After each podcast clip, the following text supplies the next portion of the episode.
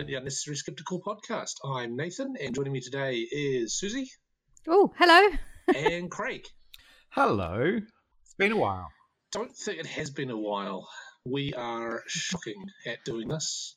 Slackers. Um, I don't think we have any feedback from anyone, which is why we don't do it, guys. If you guys told us you were listening, we would honestly would do this on a regular basis. Don't take hold us to that. Um, no corrections, no notice boards. Is there a conference this year? Who's organising the conference? Of course, there'll be a conference this year. It's going to be in the South Island. Ooh, There you go. exciting. That's all we That's know. all we know. Somewhere in the South Island. Yeah. Hopefully not in whatever the place is in South Island that's chocker with measles right now. Canterbury, indeed. Yes. Speaking of which, Well, it may well be there, right in the middle of my segue, you dick. or it might not be. But anyway, Wow. I'll have to edit this so it sounds like I didn't get interrupted halfway through. Speaking of which, in our news segment, we're going to talk about MMR and autism and measles outbreaks. I assume that's Siouxsie. well, well, let's just talk about it. Go Let's just then. talk about it. There's measles Um, and shit. Yeah, so at the moment, there is a measles outbreak going on in Canterbury. Uh, as of today, Sunday the 10th, there's been about 20 cases. Um, and they're actually, the district health board down there are advising um, not just people who um, think they haven't been vaccinated to go and get vaccinated, but um, other people too. So they are saying that um, what do they go? So they're saying that people in their late teens and early twenties should check out whether they've had um, all of the doses of the vaccine because they might have missed one or more of them. They're saying that people aged 29 to 50 um, may also have only received one dose of the vaccine, so um, they should check out whether they need a booster. Um, and then young children, so normally they vaccinate uh, very young children and then again at four years old, and they're now saying that actually they're going to move the one at four um, earlier. So younger younger children are also being um, uh, asked to be taken back to be vaccinated. So, is there actually an easy way of finding out whether you've vac- what your vaccine status is? I mean, I can imagine I would have to call up my doctor, and they would have to go search through my my records and look back and try and figure There, out. so yeah, you can you can get uh, tested for your antibody levels, which is probably a good thing to do. Um, I I just don't know actually at the moment whether like what that costs, what the capacity is. There are people online saying they've been trying to go and get vaccinated in Canterbury, um, and unless you know, so they've been going to their uh, doctor. The doctor doesn't have enough vaccine; they're kind of holding it, um, and other surgeries that do have vaccine are only are saving it for their own patients. So some people who want to get vaccinated are also having trouble. Hmm. And I don't know what this means Mm. for those of us who are not in Canterbury. Um, so it's a yeah. I've just been reading about this this weekend and haven't had chance to contact my doctor. But and then I was vaccinated overseas, so I don't know what that means for those of us who yeah that we don't have any records. Yeah, here. exactly. And Which is why and and by definition, I mean everybody is generally going to be vaccinated um, for these diseases if they were vaccinated properly at an age where they don't have any well, yes, indeed. So- Um, yeah, so it's a tricky one. Um, but I think best to maybe give your GP's surgery a call and just ask what they're suggesting people do. yeah, and I guess this is really the the panic that results from um, an outbreak that is a result of people not doing the proper vaccination at the time they should do. Well, it's also people coming into New Zealand. So this this is what happens at the moment is that uh, we get people catch it overseas. So, um, and I guess it's those people who are not vaccinated fully who then go overseas and pick it up. Um, but the number of measles cases around the world is kind of exploding. So there, there was a study um, done recently that said that the cases in Europe have kind of doubled in the last few years. Uh, some countries even more than that. There are outbreaks happening in the US, uh, in um, some places in Southeast Asia. Uh, it's just like it's kind of everywhere at the moment, and it's kind of sad because we were doing really well Mm. um, against it. Just shows that their vaccine doesn't work. uh, which also, I guess, links to the other story I wanted to talk about, which is that um, there's been yet another study published to show no link between the MMR vaccine and autism. Well, we And this that. is a really interesting. That was super Well, important. yeah, yeah, how many more of these? Um, what's kind of interesting about this this study?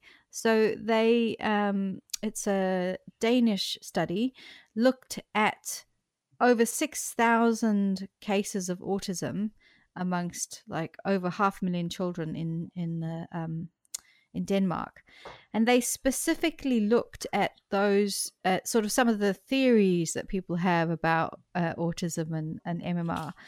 So they did things like looked at whether if a child um, had a kind of genetic disposition to autism, what happened if they were vaccinated, um, all sorts of things that people are sort of worried about.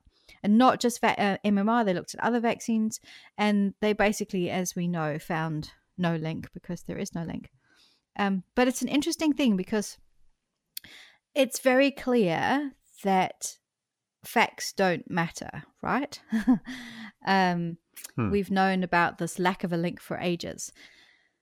But so so one of the there's a really interesting book out which um, we absolutely must talk to the author about um, so jess Berentson-Shaw has written a book about how do you talk or how do you change minds and talk to people in this kind of post-truth world and her her all the research points to the fact that basically facts don't matter and actually if you start using facts kind of people switch off um, and one of the things that sort of she's despairing of when people start pointing to studies um, is that when we say there's no link between mmr and autism all people hear is an association between the two words MMR and autism. and they miss the bit in the middle that says no link. and so she would really like us to get away from doing any of that kind of thing and start to, you know, look at how else we can talk about mm. um, the so safety that, that, of vaccines. That, that's that that's interesting to the the research that show that that's a, kind of a, a, parallel to the the research that shows that the way that your brain stores um, facts is that in in one place in your brain you're remembering there's an association between um, two things, and then there's another place in the brain that actually stores whether or not this is a fact or whether it's false. and so it's a bit of a flaw in the brain's architecture that um, these things aren't stored together. Oh, and the final thing I want to kind of mention, seeing as we're talking about vaccines and immunization and stuff, um, do you remember that PhD thesis from the University uh, of uh, Wollongong, where um, somebody got a PhD in 2015, uh, basically slamming the Australian government's vaccination policy? Do you remember that? It was kind of like a no. anti-vaccination PhD. It was quite amazing at the time. Um, so, some researchers have now gone through that thesis and basically they've written a scientific paper which has been published in vaccine analyzing the entire thesis um, nice. the paper is open access so we'll put a link to it but they the the person sort of um, they kind of uh, almost sort of claimed that there was no evidence for what people were saying around safety and stuff um, and so they've now gone back and looked at this person's evidence for the things that they're saying. So it's kind of it's kind of interesting. Hmm. Of course, nobody ever gets their PhD revoked, do they? I don't know is that, that actually. Yeah, I would I think it is know. if they found that you'd made shit up or. Really, but that, does this really happen? Does this ever? I don't know. Happen? I would assume so. Well, would you? But that's not a basis for knowledge, yeah, Nathan. I'm assuming, therefore, it's true. You're not familiar with my. anyway. Wait, I've just found something. Retraction Watch. Um, earlier this month, a university in Japan announced it was revoking a student's PhD uh, um, degree. Okay. A student's PhD? But, well, well done, Nathan. PhD? Your assumption was. A student's PhD. For a student, are they. Well, they had got a PhD. Okay. so well, Nathan, what do you what do you mean by doctor? a PhD I think he means a doctor. PhD doctor. Well, if you you can't well, revoke a if you have a PhD, PhD, you can use the title. Right, but you can use the title doctor, but in the common parlance, the doctor is not is a medical doctor. It sounds like this is actually a shit reason for um for for revoking somebody's PhD, though. Okay. It actually doesn't sound like that was legitimate, but it does So suggest it probably might, happens. Okay. Yeah, but good not very often. Okay, so moving on to the next item, which is the Centre for Inquiry is suing a spreadsheet. Craig? oh No? no, No, this no, is me. Nathan, Nathan, Nathan. But- well, firstly, firstly, it's Oh, CVS, uh, not I know, I just saw that. and, Sorry, and that's my fault. Secondly, a CSV is not a spreadsheet. yeah, yeah. yeah. It's a file format. It wouldn't but have worked as well with the joke. So CVS is a pharmacy, I believe. Is it in the US? Must be because Centre for Inquiry. Okay, tell us about that. Yep. Um, just that they are basically suing um, CVS for selling homeopathy. Yeah, nice. Basically saying um, that um, on their website there's homeopathic remedies, remedies, homeopathic products alongside sort of you know every other thing, and that given that we know homeopathy is pseudoscience, um, they're going to try and sue them. And so, if people, we'll put a link. There's a little video that they've made to explain why they're doing this. They're asking people to donate money to help them with their campaign. So we'll pop a link up for that. I was going to say something, but I think it actually, I think I'm thinking of Boots, who admitted under, in, as part of testimony, they admitted that they knew it didn't work, but they sold it because people wanted it anyway. It might Yes, have been indeed. Boots, but still, same thing Yeah, they can't possibly Mm. not know. Um, do you want to talk briefly about Operation Pizza Roll? yes, yes. Well, that would be a good thing to talk about. Um, Uh, so Susan Gerbic, Gerbic, one of those two, uh, runs Guerrilla Skeptics. I think it's. I think it's. I think it's. Gerbic. Um, she runs Guerrilla Skepticism, which uh, primarily deals with editing Wikipedia pages. Uh, at least that's what they're most known for. Um, hmm so a while ago, I actually saw the post and I thought about joining in and seeing, seeing what they were doing. Um, she was asking for volunteers to join the mysteriously named Operation Pizza Roll. Um, she didn't give any details about what it was. Um, well, I think she dropped enough hints that I figured out basically what she was doing. Um, the deal was that they were going to set up a whole bunch of fake Facebook pages, and a person or a people would be responsible for maintaining that page, posting photos of their breakfasts and photos of monuments and random miscellaneous everyday bullshit, the sort of things that people post on Facebook. And when a psychic was visiting uh, a certain city, they would pick up the appropriate Facebook page and they would send in a an operative. I'm pretty sure that the one they did, they sent in Susan and um, Mark Ed- Edward. Edward, isn't it? Um, um, and they would go in and pretend to be the people in the Facebook page, which, and this is quite crucial, they didn't know anything about, um, or they may have known some of the details, but not all of the details. Yeah, they they they knew Yeah. some some details, but but not they ha- they hadn't actually visited the pages, and so they weren't aware of all the things that people were posting about their lives that they supposedly had. Um, yeah, so exactly that. They went in, they just waited to see if they would be picked. And crucially, it wasn't that they were just an ordinary member of the public, but they had signed up and purchased. VIP tickets. So they had sort of they they had basically given their names to the psychic and saying, "Okay, I'm going to be sitting in the front row as a VIP person." So the psychic was aware of these people in advance that were going to be showing up at the show, and so therefore that provided them the possibility that the psychic might do some um, uh, independent investigation in advance of the Mm. show. Surely not. Something called hot reading. And they did. Hmm. So they Well, how, how do we know that? Well, we know that because the psychic in question pulled details from the Facebook page that Mark and Susan did not know. um, something about a dead father or dog or something. I forget what it was. Um, Hmm. so they they had oh Buddy, was, which was the black Labrador who died. Is, is Buddy Buddy's coming through to Yeah. you now? Um, so yeah, the psychic wasn't reading their minds and pulling out information they already knew. Uh, he was only p- pulling information he could only possibly have got from the Facebook page. Um, which the details you can go and read. We'll put a link um, in the show notes. Um, but the really interesting thing is it's picked up a lot of uh, media attention. Um, So Hmm. it's been So th- that's so. Hang on, isn't this guy? Is this guy the psychic that they actually um, exposed? Is he the seatbelt psychic?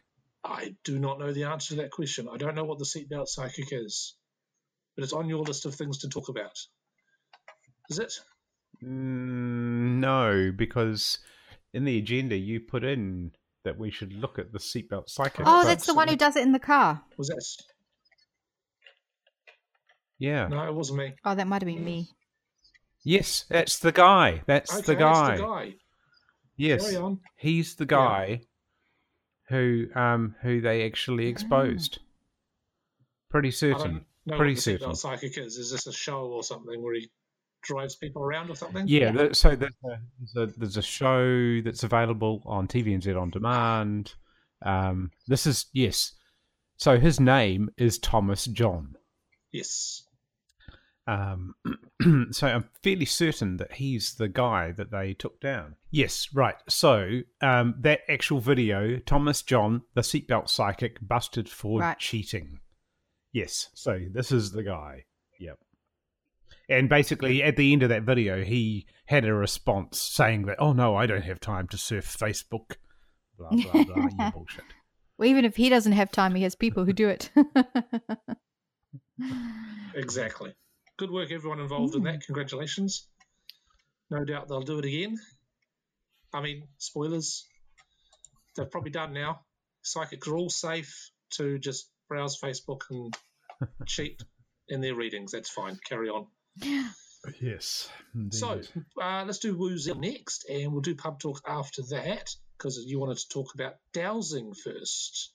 Craig. Yeah, so uh, there was a recent uh, controversy which um, I was a little bit personally involved in. So there was a um, an incident that was observed by Gold, who is um, one of the past uh, chair people of the New Zealand Skeptics in Wellington, where um, an employee, or supposed employee of the city council, was observed to be using dowsing rods to locate um, some pipes underneath the footpath. And so what he observed was um, that there was an employee using these uh, these dowsing rods, and then when they cross, somebody would come along and spray My paint on the footpath as indicating it's, that's where they should Wow. um, they should dig the hole, whatever.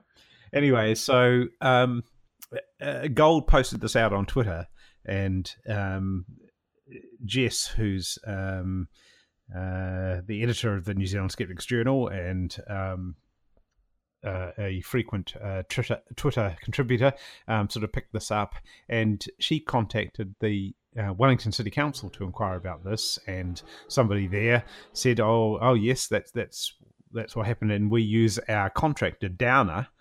Um, to to do this work for us, so they, in the do end, they use they use Downer to do dowsing, or they use Downer and Downer chooses to use dowsing?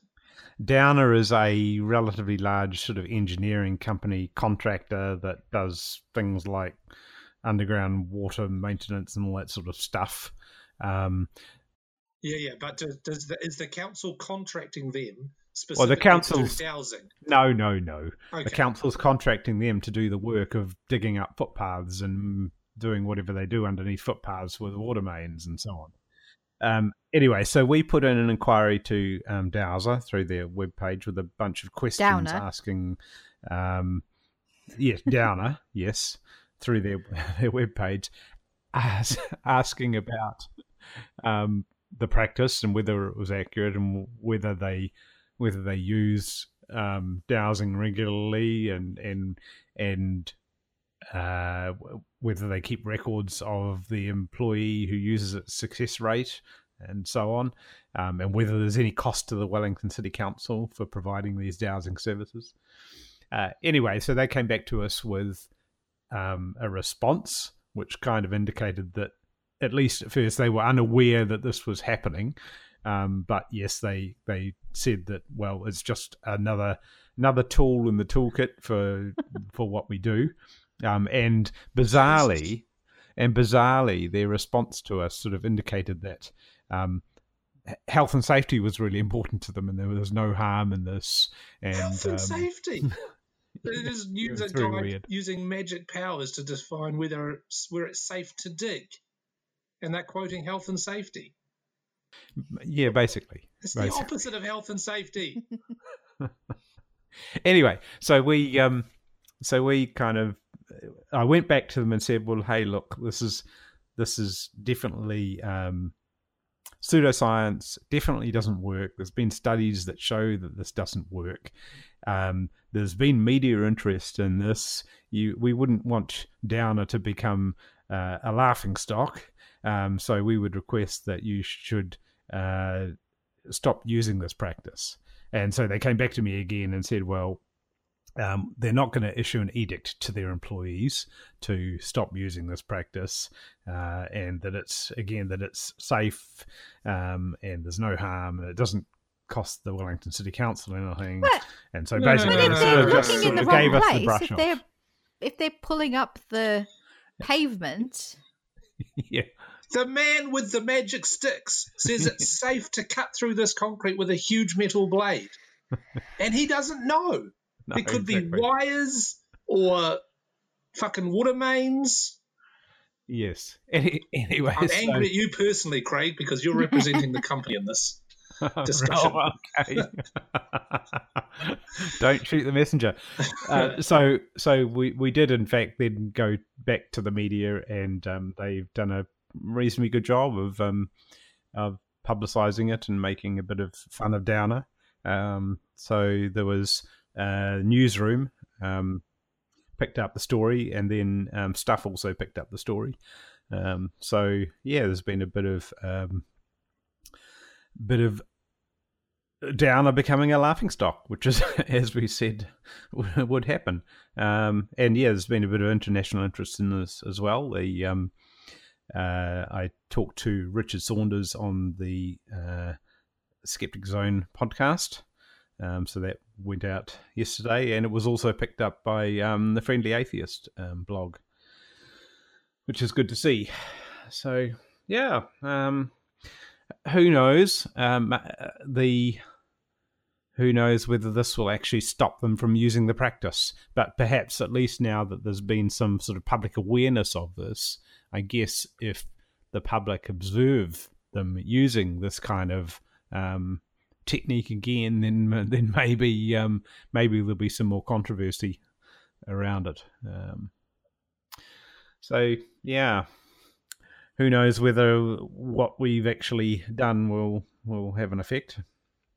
Only time will tell. Yeah, I wonder if you need to point out to them that this is becoming an international story as well. Just to scare them into. Yeah. Hmm.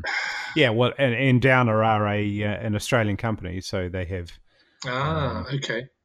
So we we talked about the fact that um, that James Randi and Dick Smith with the Australian Skeptics back in 1980 did this quite amazing test where they actually um, got um, about 15 people who claimed that they could dowse for water underneath the ground, and this is because in Australia they have people wanting to put wells in to, to get water out of the ground and in the outback and so on. And so they they they at the time offered this forty thousand dollar prize um, for somebody who could actually demonstrate that they could that their dowsing worked.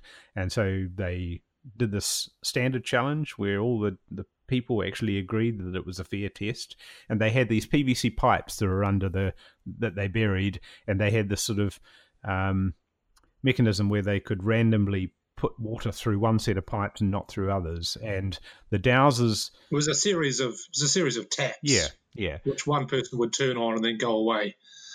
Yeah, and and, and so the other testers would come in Yeah. and not know. yeah, and so the dowsers um, had had claimed that they would have something like a ninety percent success rate. Um, and in the end, when they did this test, it turned out that their success rate rate was no better than chance, and it was around about fifteen percent. So that kind of conclusively proved that um, dowsing does not work by a fair test that was agreed to by the dowsers. As far as we know, to the best of our knowledge, right Yeah. now, dowsing doesn't work. And um, yeah, how how could it possibly work? They're basically they're magic sticks. Um, so anyway, um, of course, there were a whole bunch of comments on the articles uh, in on the stuff um, site, I think, uh, and people claiming that oh well, I'm a skeptic, but this works, right? So Yeah. so that, Oh, that man. I, Yes. I'm I'm totally a skeptic, Yes. but I believe this thing that my neighbour told me that he could find pipes in my yard, and Exactly. he totally did. Yes. So I, that leads on to this sort of question as to how do you do, actually define what a skeptic is, but we can talk about that a bit later. Yeah. Yeah, we'll talk about that in pub talk. In the meantime, let's do sensing murder. I haven't seen this one. so no, right. So, um, so there's been this case recently. Um, there was an article in the Herald about how the police are now opening an investigation into the disappearance of a young boy by the name of Peter Boland.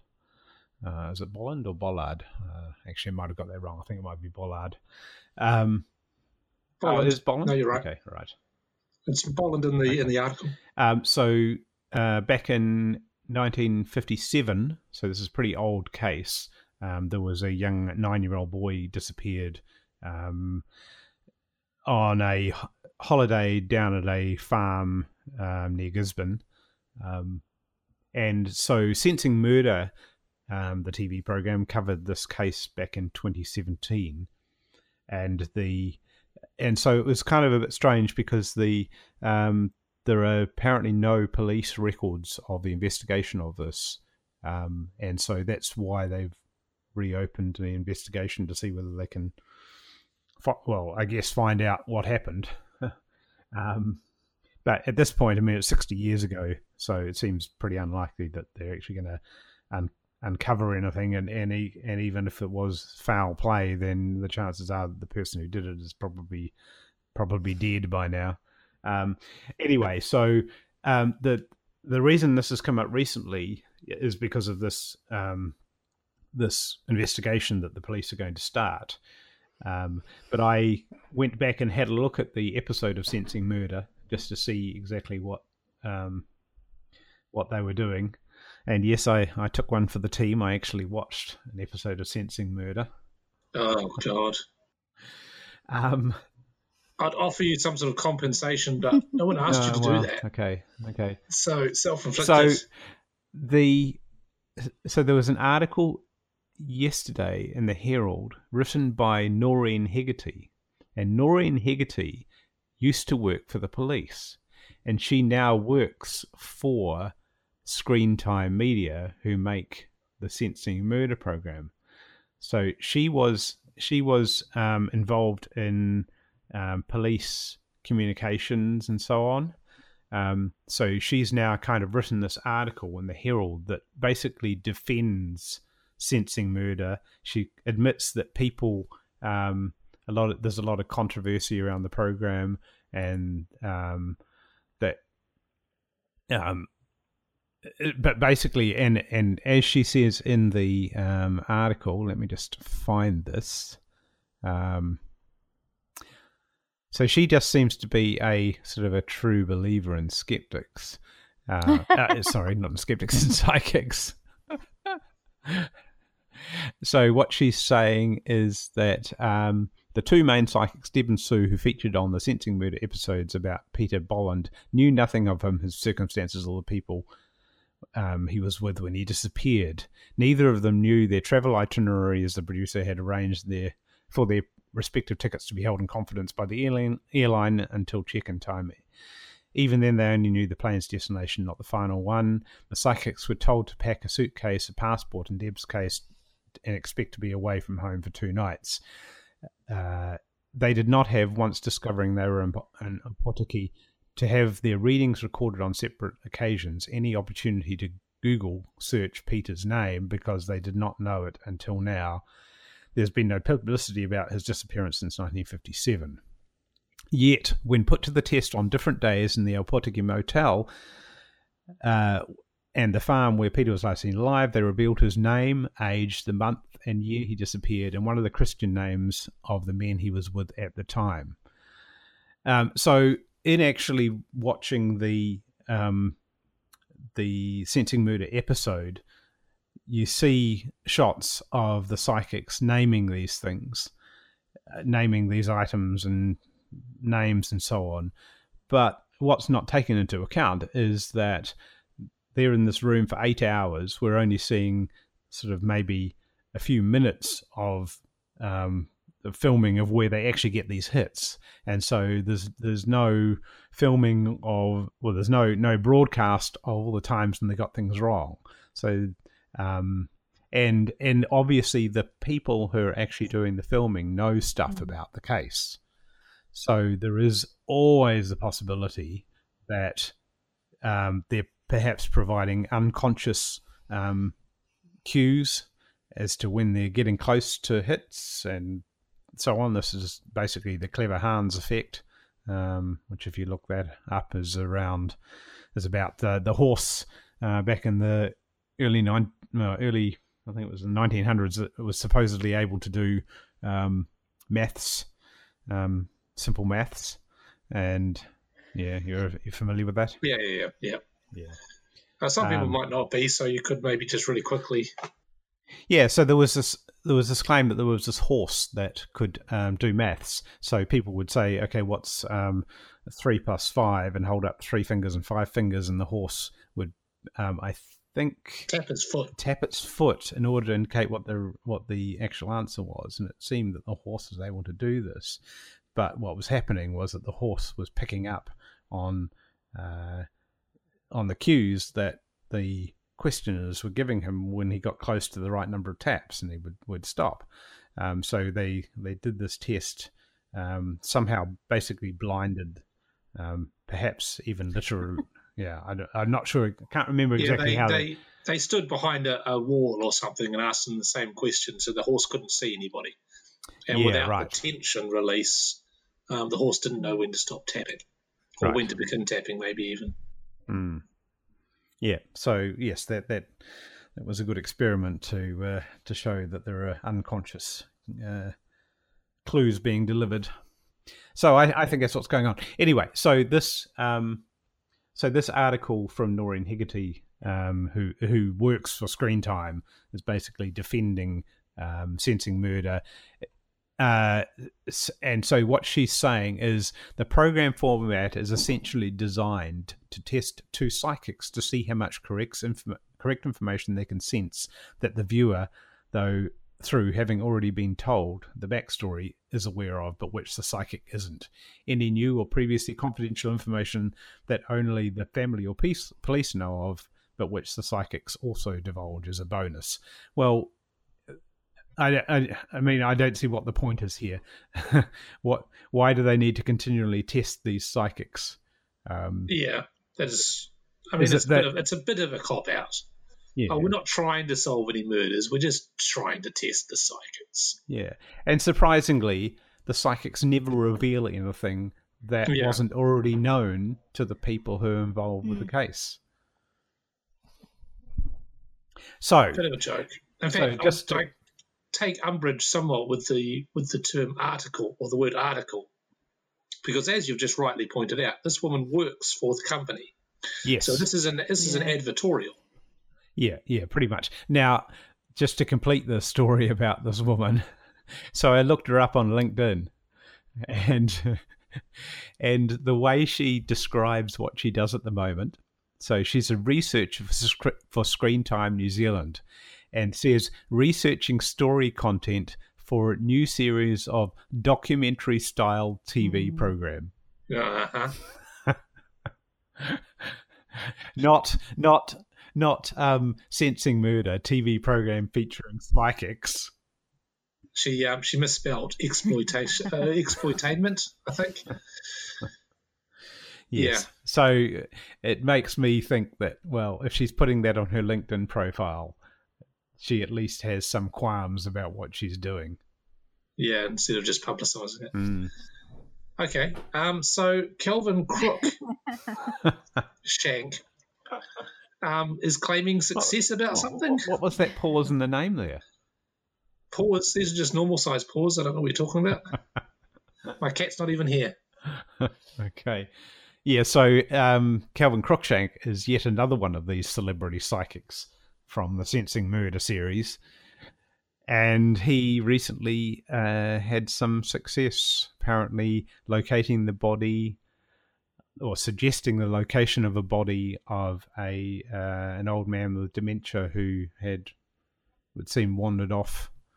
Um, so the story has been sort of spun out to make Kelvin Cruickshank look amazing. Um, but I one of the early one of the early things I saw was that Kelvin Cruickshank was saying that this is the first time in New Zealand that a psychic has actually um, managed to provide some information that located a body, which in wow. itself is kind of revealing, really, isn't it? I mean, wow, that seriously, he said that. Yeah, yeah, yeah, yeah. Where are all the other psychics jumping on him, saying "fuck you"? yes. So, um, yeah. Um, yeah, so I thought that was kind of kind of um, telling, really. So, on a bit of a psychic um, role. so, the next article I don't know what I'm trying to say there. Um, a tarot reader has been denied yeah. an EFTPOS machine. This is because they're a high risk yes. um, business. Is yes, that the, is that the terminology? So. Oh, yeah. It. So um, apparently, an Auckland tarot reader is asking Kiwibank to review its policies after she was denied an EFTPOS machine, and they're saying that um, they don't uh, offer businesses like tarot readers and machines because they um, have this uh, disproportionate incidence of disputes and chargebacks. so nice. mm. Too many people complain. um, uh, yeah, so that's kind of interesting. Um, this often happens where the merchant has made an error at the point of sale or possible fraud has taken place. I love this article so much. Yeah. Interesting. Yeah.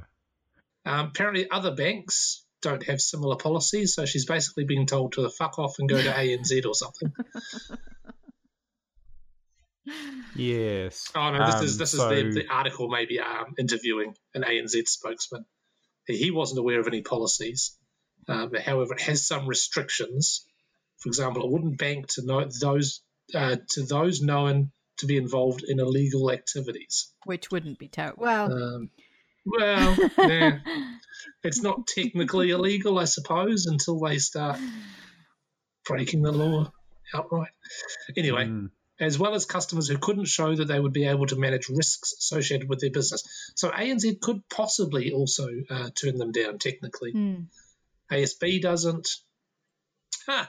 As long as they operate responsibility and are not carrying out activities that are against the law. Uh, they they also uh, asked all the other banks and they didn't comment. So, uh, pub talk. How do you define a skeptic? So we sort of talked to, started talking yes. about this um, briefly earlier, and we decided to move it down. So you're talking specifically in relation to this dowsing issue. Yeah, so all, all these people saying, "Well, I'm a skeptic. I was a," or this is the classic line, isn't it? I I used to be a skeptic, but now I'm a believer because I've seen the evidence, and or because you've seen some half-assed demonstration. Yeah, where they've claimed to be able to do something. Yeah. So, what are the characteristics of of being a skeptic?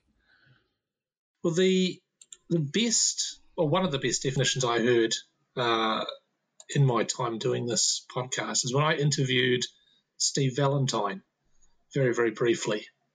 Um, you can go and look that up in the archives if you like. It's a very noisy interview because we're in a large hall with a lot of people. Um, and he said a skeptic is someone who, when someone says, I can do X, where X is something like reading minds, the skeptic says, prove it. Which I thought, in the contents of the of the discussion we were having, I thought was very, very good. Hmm. Um, But and it's it's it's very simplified, yes. Sure, but, but but you could then say, okay, well, I can dowse the water. So you say, prove it, and so there, somebody brings out their their dowsing rods and they cross and so on, and and so you could then sort of say, okay, well, that proves it. But I think being a skeptic is more also thinking about what.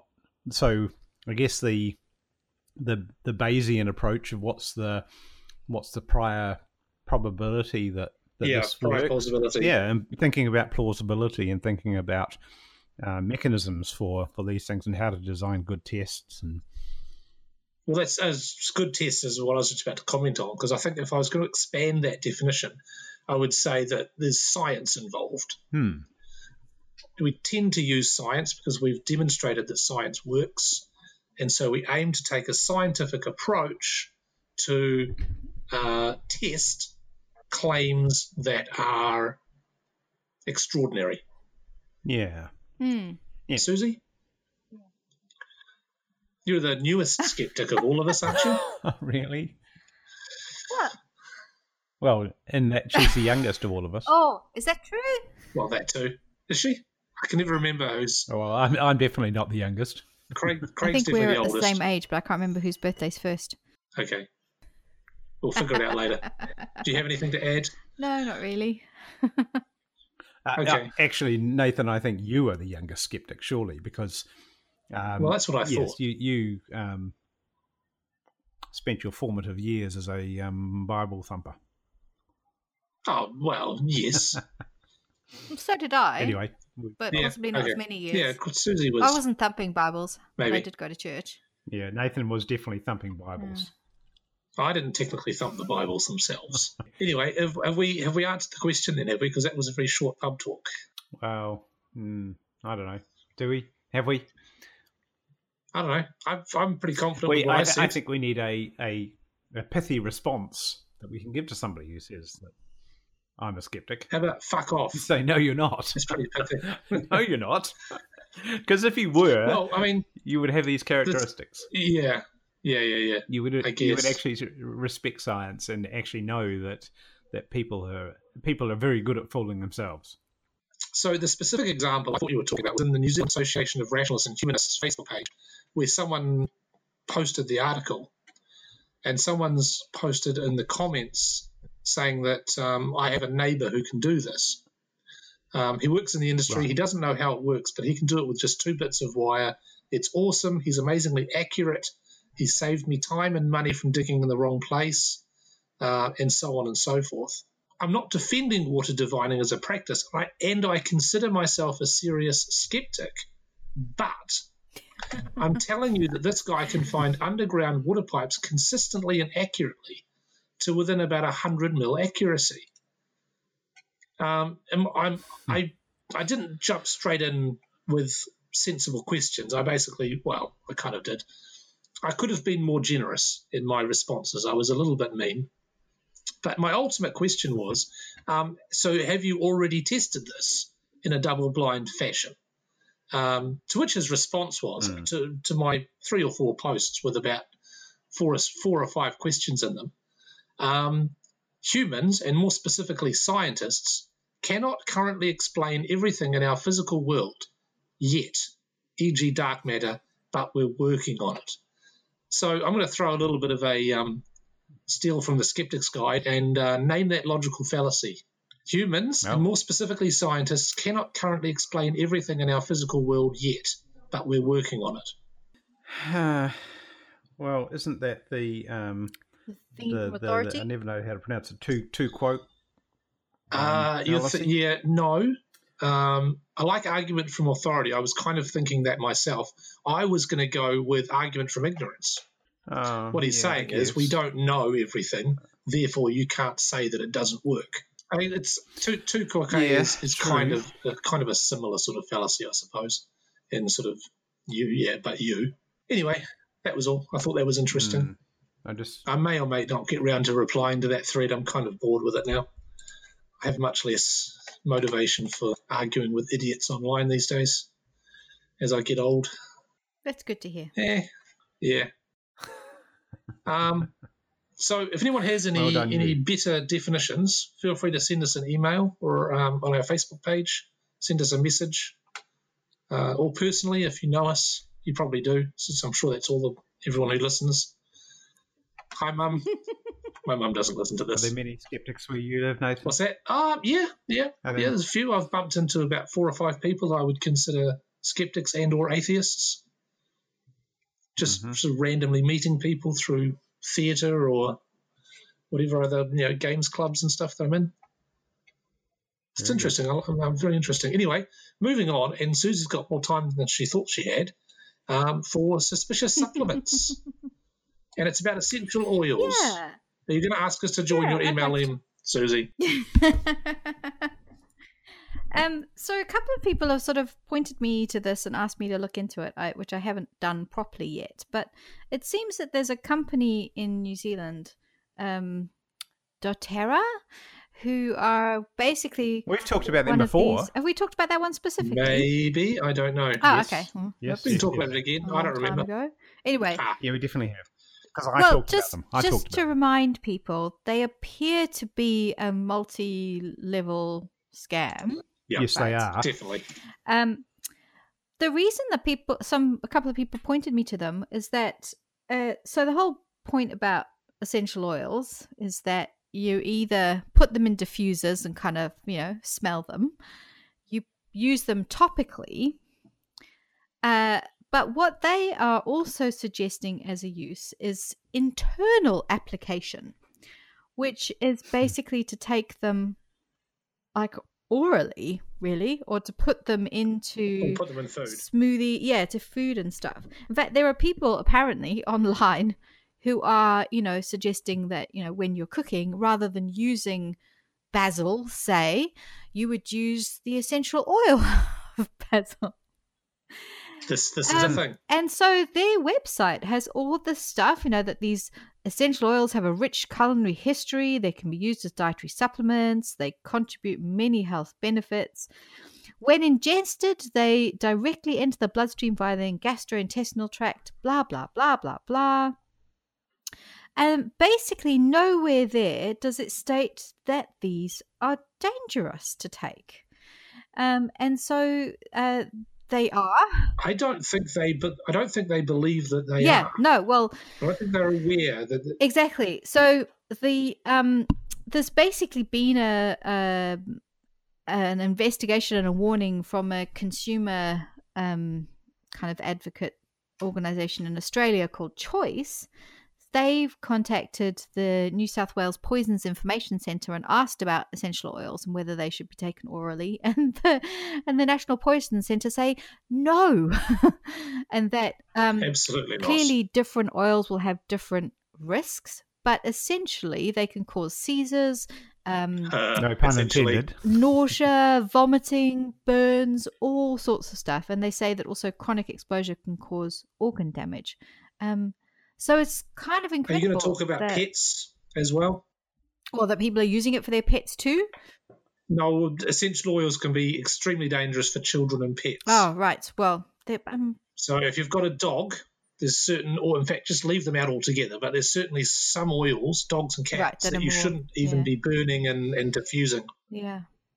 Anyway, it's just this sort of bonkers thing that um, I hadn't realized people were taking them orally.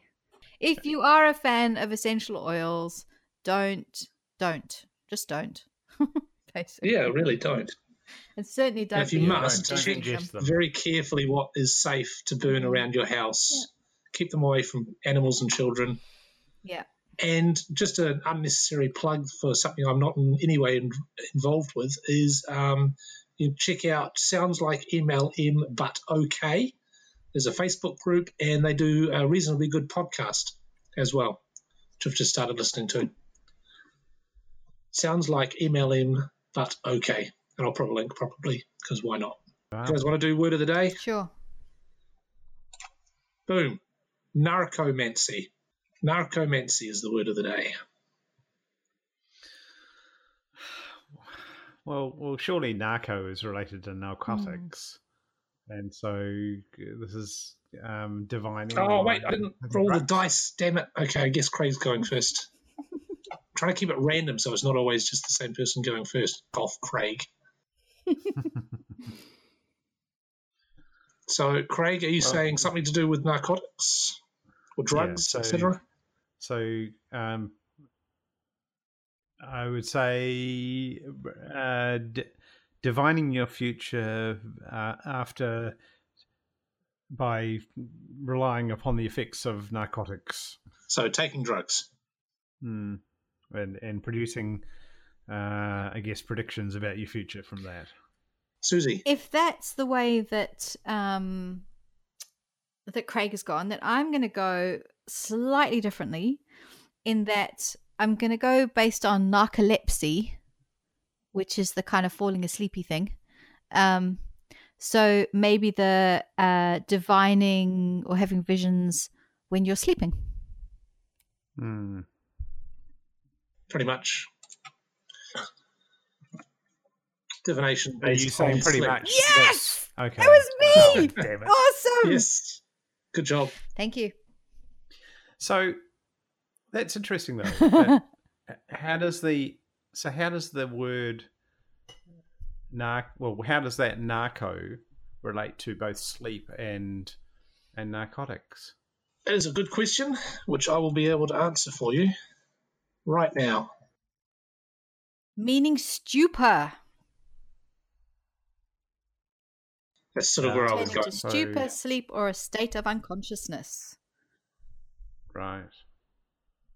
So, to do with the actions of drugs, not the actual drugs, and only some drugs, not all of them. Hmm. That's essentially it.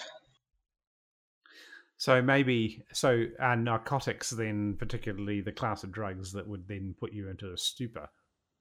Yeah. Uh, I think it's probably more of a broad term now, but the original of, or origin of the word, yes.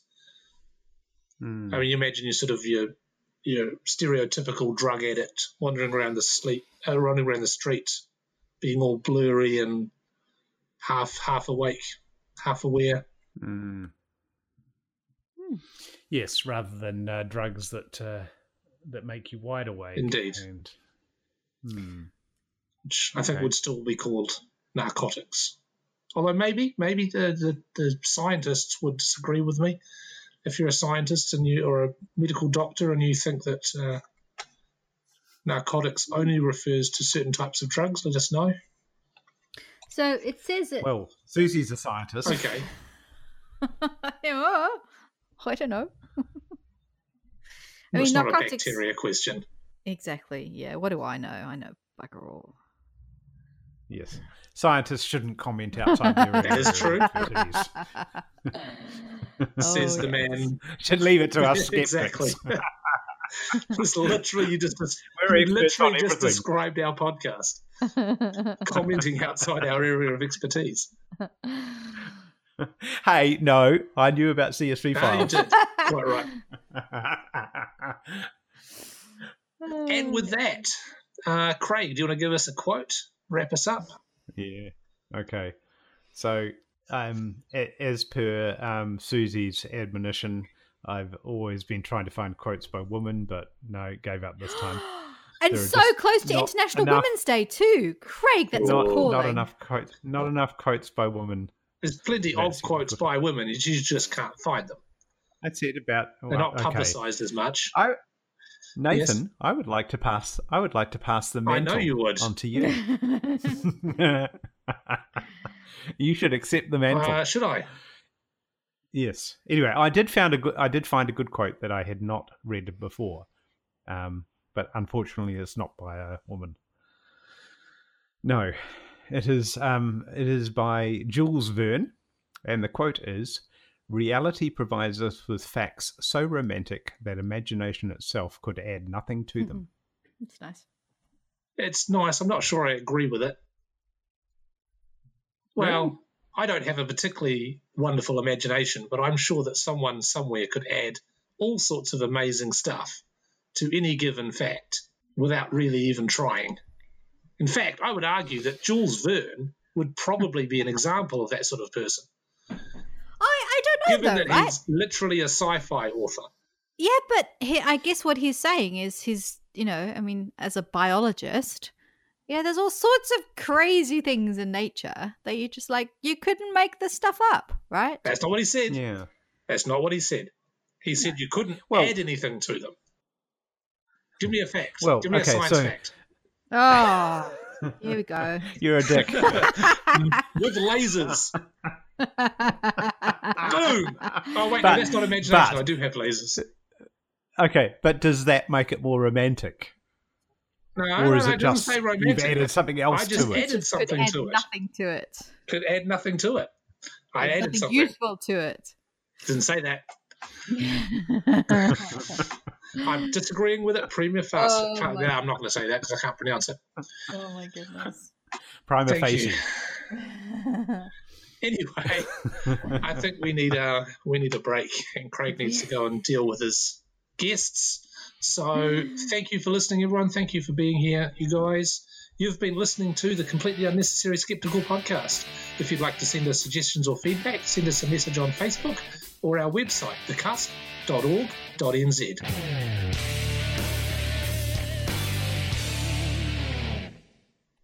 And we will be back regularly Sure, we will. Promise.